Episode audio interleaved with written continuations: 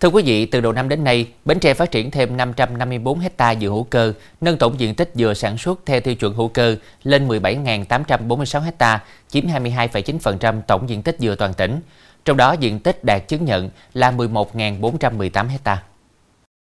Đặc biệt, diện tích đạt chứng nhận hữu cơ theo tiêu chuẩn Mỹ, Nhật, EU, Trung Quốc, Hàn Quốc, Đài Loan không ngừng duy trì và phát triển. Mặc dù kinh phí đầu tư cho việc phát triển và quản lý duy trì tái chứng nhận hàng năm là khá lớn,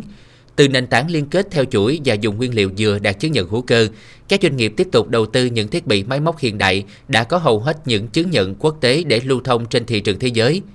Bến Tre xác định xây dựng dùng sản xuất dừa tập trung gắn phát triển chuỗi giá trị dừa là một trong những nhiệm vụ trọng tâm, góp phần để nhanh tiến độ thực hiện chương trình mục tiêu quốc gia xây dựng nông thôn mới và cơ cấu lại ngành nông nghiệp. Trong đó, tỉnh đang tập trung tăng cường công tác tuyên truyền về mục đích ý nghĩa của việc liên kết sản xuất, sản xuất hữu cơ, vận động người dân chuyển đổi sang sản xuất dừa theo tiêu chuẩn hữu cơ, tham gia liên kết xây dựng mã số dùng trồng, đồng thời tăng cường công tác tập quấn chuyển giao kỹ thuật canh tác dừa hữu cơ cho người trồng dừa để dân dụng vào thực tiễn sản xuất.